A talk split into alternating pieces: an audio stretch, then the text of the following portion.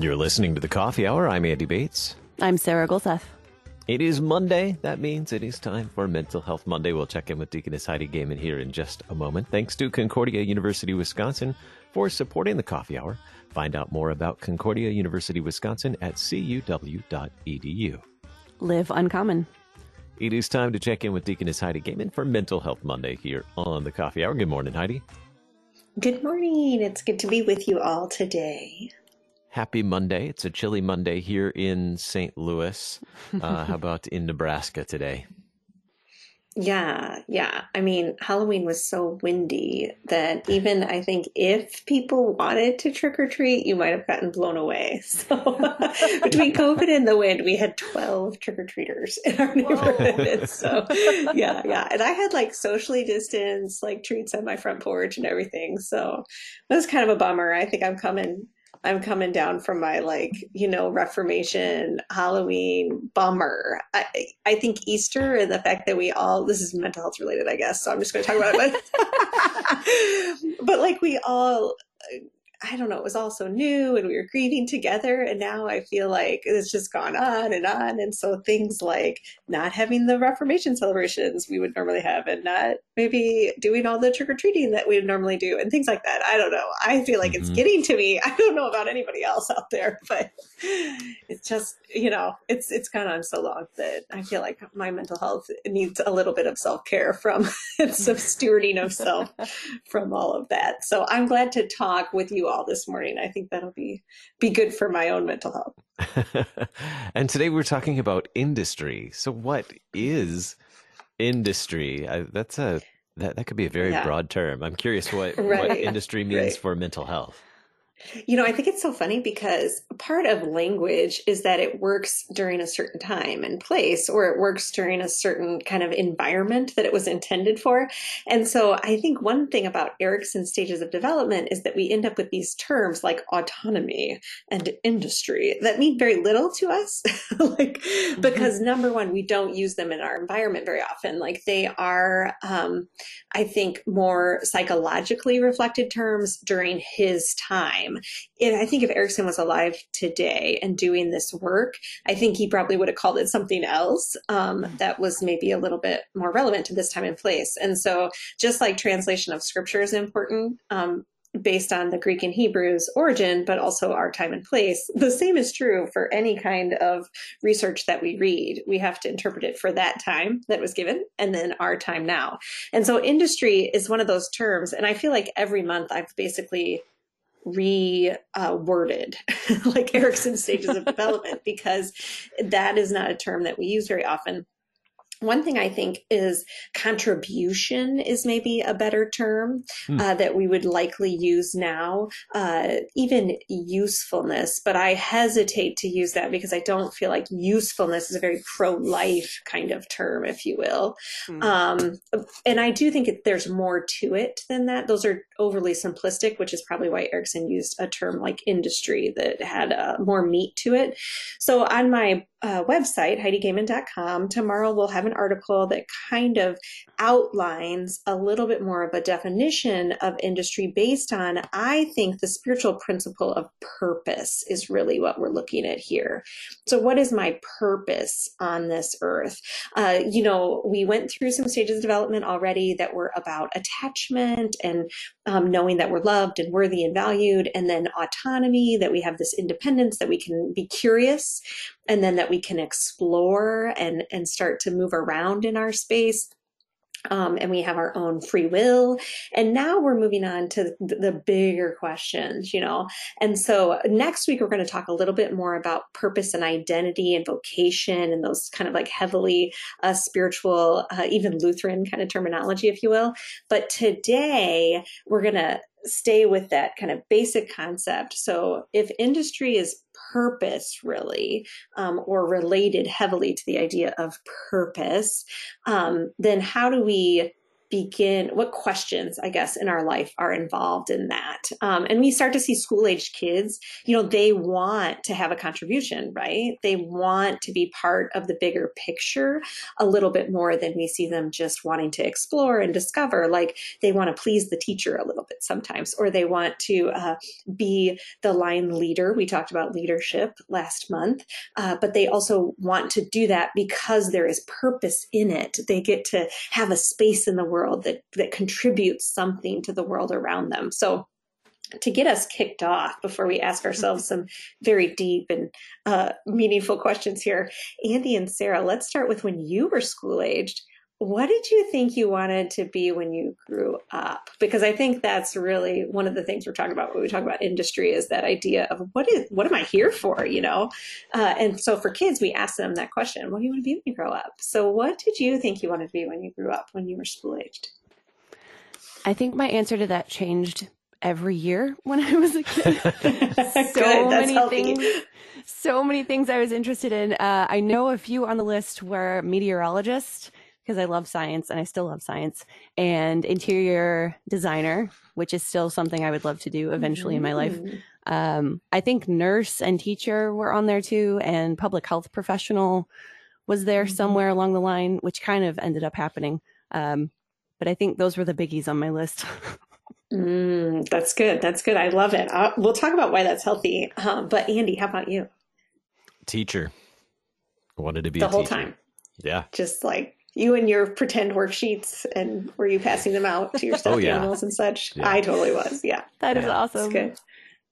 I think it's interesting how God takes those things that are desires of our heart, if you will, even if they're for a season, and then he knits them in different ways, right? You can probably see aspects of all those things in your life. And I think part of the work of industry versus inferiority, this developmental stage that we'll return to again and again, is looking at those things that we love, the specific gifts that God has given us, that ignites, the Spirit kind of ignites our hearts, and we know that we have something to contribute in this space during our time on earth here, and then rooting out like what is, what we're going to spend time on, what we're going to really focus in on, versus what's going to be our fun house project we're going to do, or what's going to be how we help our neighbor or something in our free time.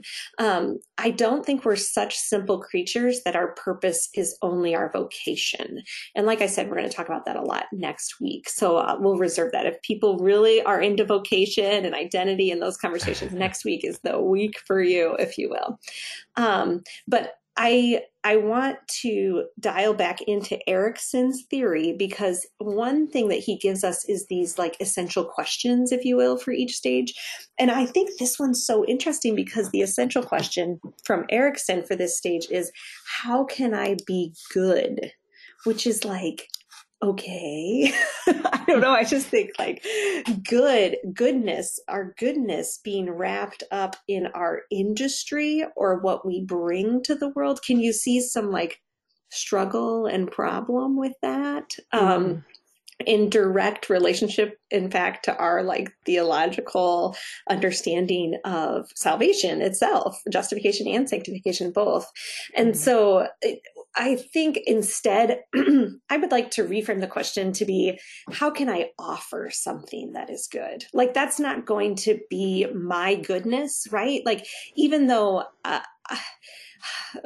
it's so theologically complicated to have this conversation, which is so good for our mental health, right? Like, let's lean into how good this is for our mental health to be like, I'm going to say some maybe wrong things here on the radio. No, I feel good about it, but I do think that it's really hard to distinguish the way that God sees us. And we talked about this last month a little bit, so I encourage the listener to go back to the archives, but that idea of where does our worth come from?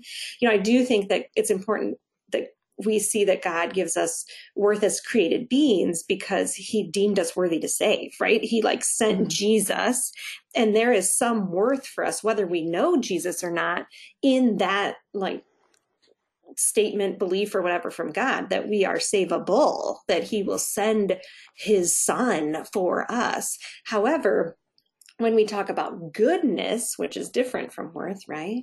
And value, goodness, we understand that I am only good in Christ, because I will always mess up even the goodness I bring into this world. It reminds me of, even there was a Friends episode where they had an argument on is there any unselfless good deed?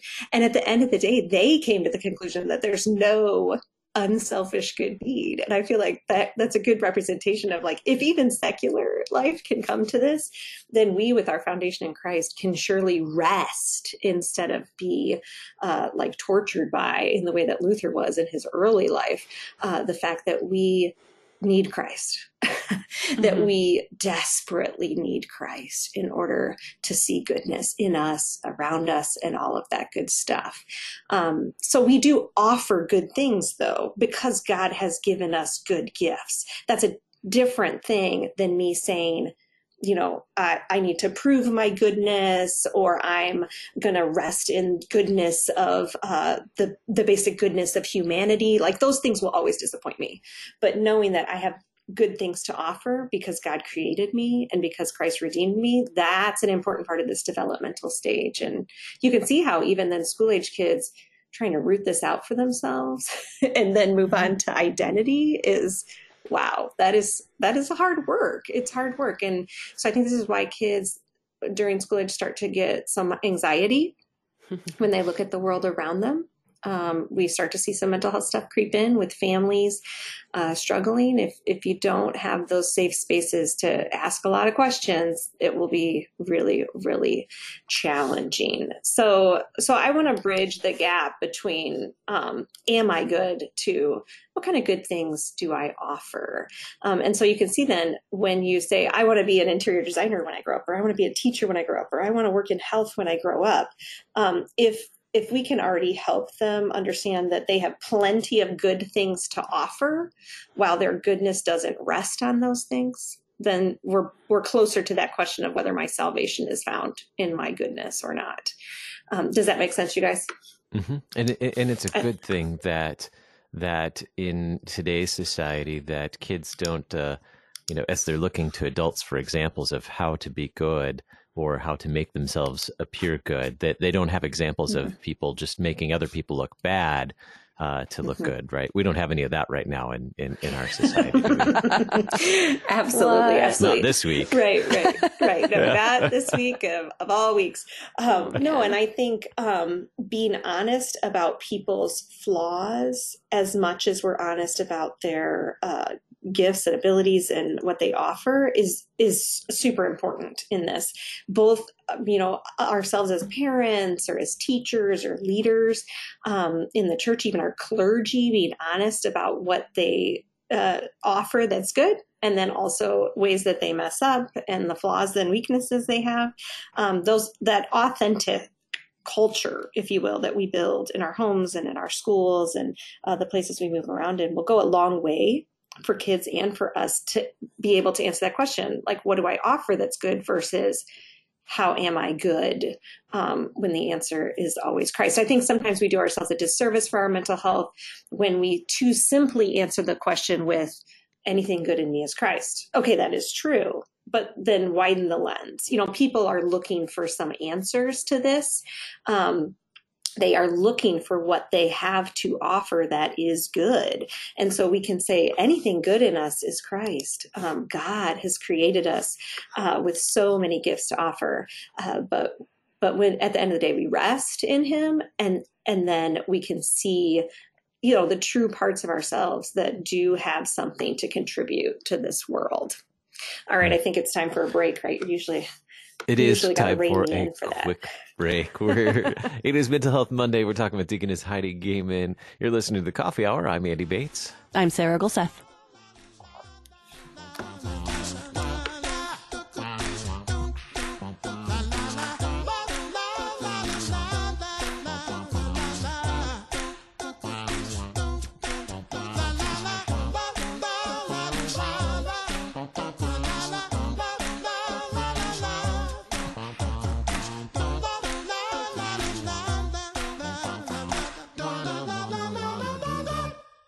Christian Friends of New Americans invites you to play virtual trivia November 7th and or 14th. Your team members can join you on Zoom from anywhere. There's also a virtual auction November 7th through the 14th. Auction items include vacations, gift baskets, certificates, golf lessons, and more. Your support is needed for ministry among refugees and immigrants. Visit cfna-stl.org/events or call 314-517-8513. That's 314-517-8513. When you need a friend, you have a friend in Jesus Christ, the Good Shepherd.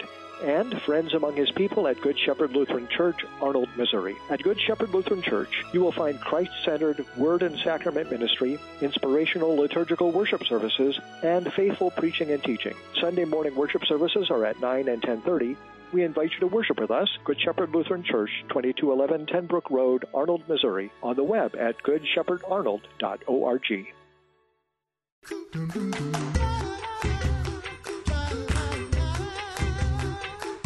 Welcome back to the Coffee Hour. I'm Andy Bates. I'm Sarah Golseth.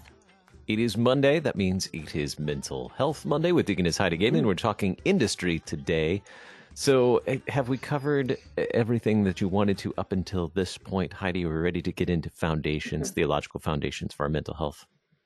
Yeah, I think so. I want to offer some scripture verses in this next section that really help us give a foundation for that goodness coming from God alone, I think, because there is some real wrestling in this stage. And, the culture will always want us to contribute more. Like, we'll never be enough for the culture around us, right? And that's, again, we're always referencing Brene Brown here, I feel like, but the research is really solid that at the end of the day, so many of us are asking that question, like, am I good enough? And the answer culturally to that question will always be like, no, you're not, So it's really easy to confuse purpose with productivity. And so dialing back, seeing where that sense of goodness comes from in God, I think will help us have a foundation to stand on. So then we can move on to the questions of, what is my purpose here? What do I uniquely have to contribute to the world around me? So I have three scripture verses for you today. One is James 1:17, and I have a whole study of James called Good Gifts that's available on Amazon. This is a theme verse because I had to start asking myself this question: is what is good, and what does God call good, and how might that be different than what I call good? So there is a lot of depth to this question. If you're interested in it, I really encourage you to pick up Good Gifts from Amazon and just work through it kind of slowly. So James 1:17 says, every good and every perfect gift is from above, coming down from the Father of lights, with whom there is no variation or shadow due to change.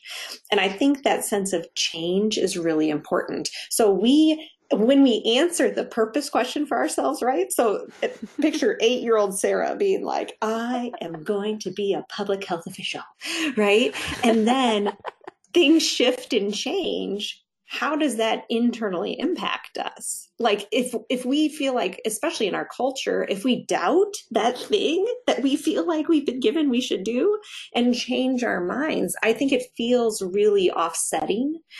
So the foundation is always a God who doesn't change. Our ideas, our strengths, our weaknesses even will always be changing. We might have some that are more stable than others, but we are changing people. The world is changing around us, and what we can contribute here, what God is pointing to us even, will change at times. And so understanding that God is good when we are not, when the world is not, when maybe we missed the mark, and when we do change our mind, which is not even necessarily a bad thing. Like, God, freedom in Christ, right? We can change our mind, which is a beautiful thing. So that foundation, I think, helps us a lot. And the next one is Mark 10:18. No one is good but one, that is God.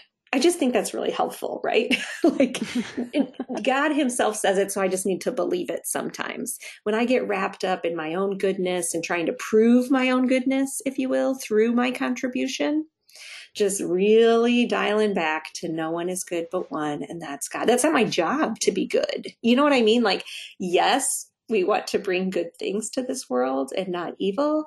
But I think understanding that the weight of goodness doesn't rest on me when I look around and I'm challenged by election season, or I'm challenged by the racism in our communities. I'm challenged by these big cultural questions we want to answer. That helps me to understand that while I can bring some good stuff to this world, I'm going to rest back in that goodness of God. Yeah. What do you see any truth in that? I guess, Andy and Sarah, I'll take a brief pause. I mean, yes. It's. I'm so good at questions today. I mean, it's a relieving thing, I guess, to know that our goodness in life doesn't come from ourselves alone. Our goodness is through Christ, and that we fail all the time because we're sinners, but that we go back to Christ for that repentance and forgiveness. And then out of that flows all of this good stuff for our neighbors and being able to love more fully, I guess. Mm-hmm. Yeah, no, it's a wild, paradoxical thing. And you know me, I love the paradoxes of faith, but that when we are basically stripped of our goodness and honest about that before God, then all the goodness comes, you know, like then he can really just fill us with goodness for that to go out to this world around us. And so that's what we do. You know, it's that emptying to be filled with Christ. And the last scripture I have really attests to that, Psalm 23, verse 6, you know, one of the most often memorized pieces of scripture. I think we could easily miss this little part. Surely goodness and mercy shall follow me all the days of my life, and I will dwell in the house of the Lord forever. So yes, no one is good but one, but guess what follows us around? In Christ Jesus. Like that blows my mind. Like God chases us down with his goodness so that we can bring it to the world. So goodness pursues us, it follows us, it desires us, it delights in us. Good is that spoken blessing of God over us.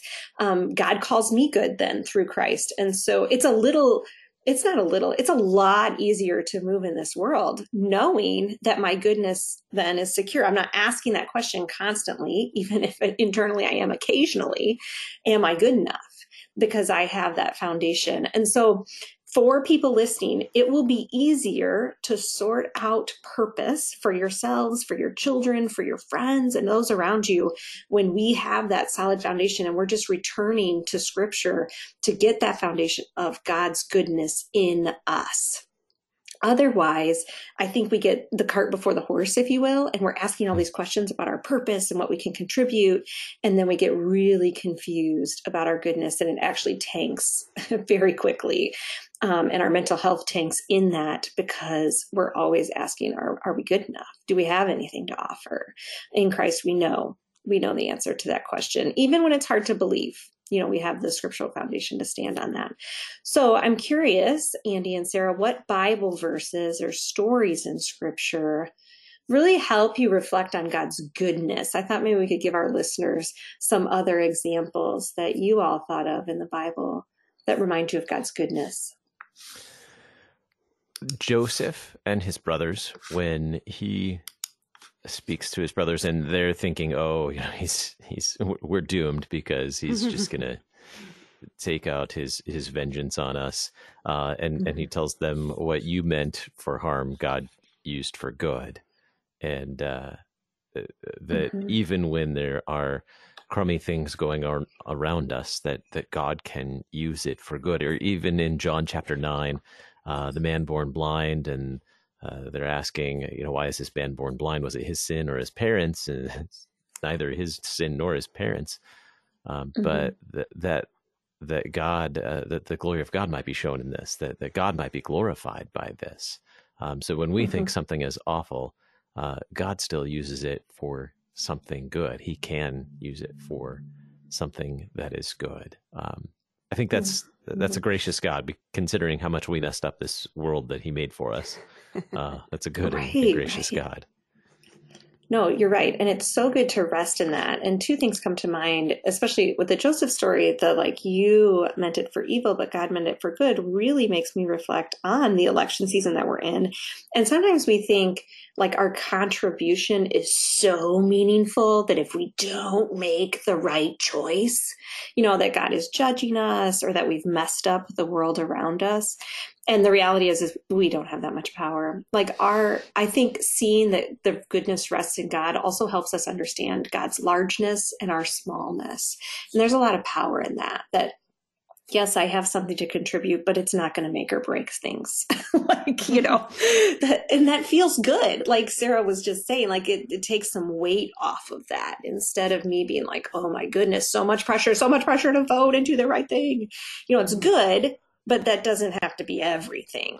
And then when you talked about the man born blind, how we move in industry with disabilities or even our weaknesses, understanding that God has a contribution to be given through everyone. And we are not dependent on what the world says about what is, you know, a good contribution. So, all right, Sarah, do we have time for Sarah's reflection? I was just going to say, I hear music. All of the Easter Vigil readings, those are all of my stories about God's goodness, all because it's salvation throughout time. Oh, that's good. It's Easter true. Vigil readings, awesome. Well, yes, and next week we'll return to this and we'll talk identity and asking those questions a little bit deeper. So. You've been listening to The Coffee Hour with Deaconess Heidi Goehmann today for Mental Health Monday. I'm Andy Bates. I'm Sarah Golseth. Send an email to gifts@kfuo.org, and you can call us at 800-844-0524. KFUO. Christ for you, anytime, anywhere.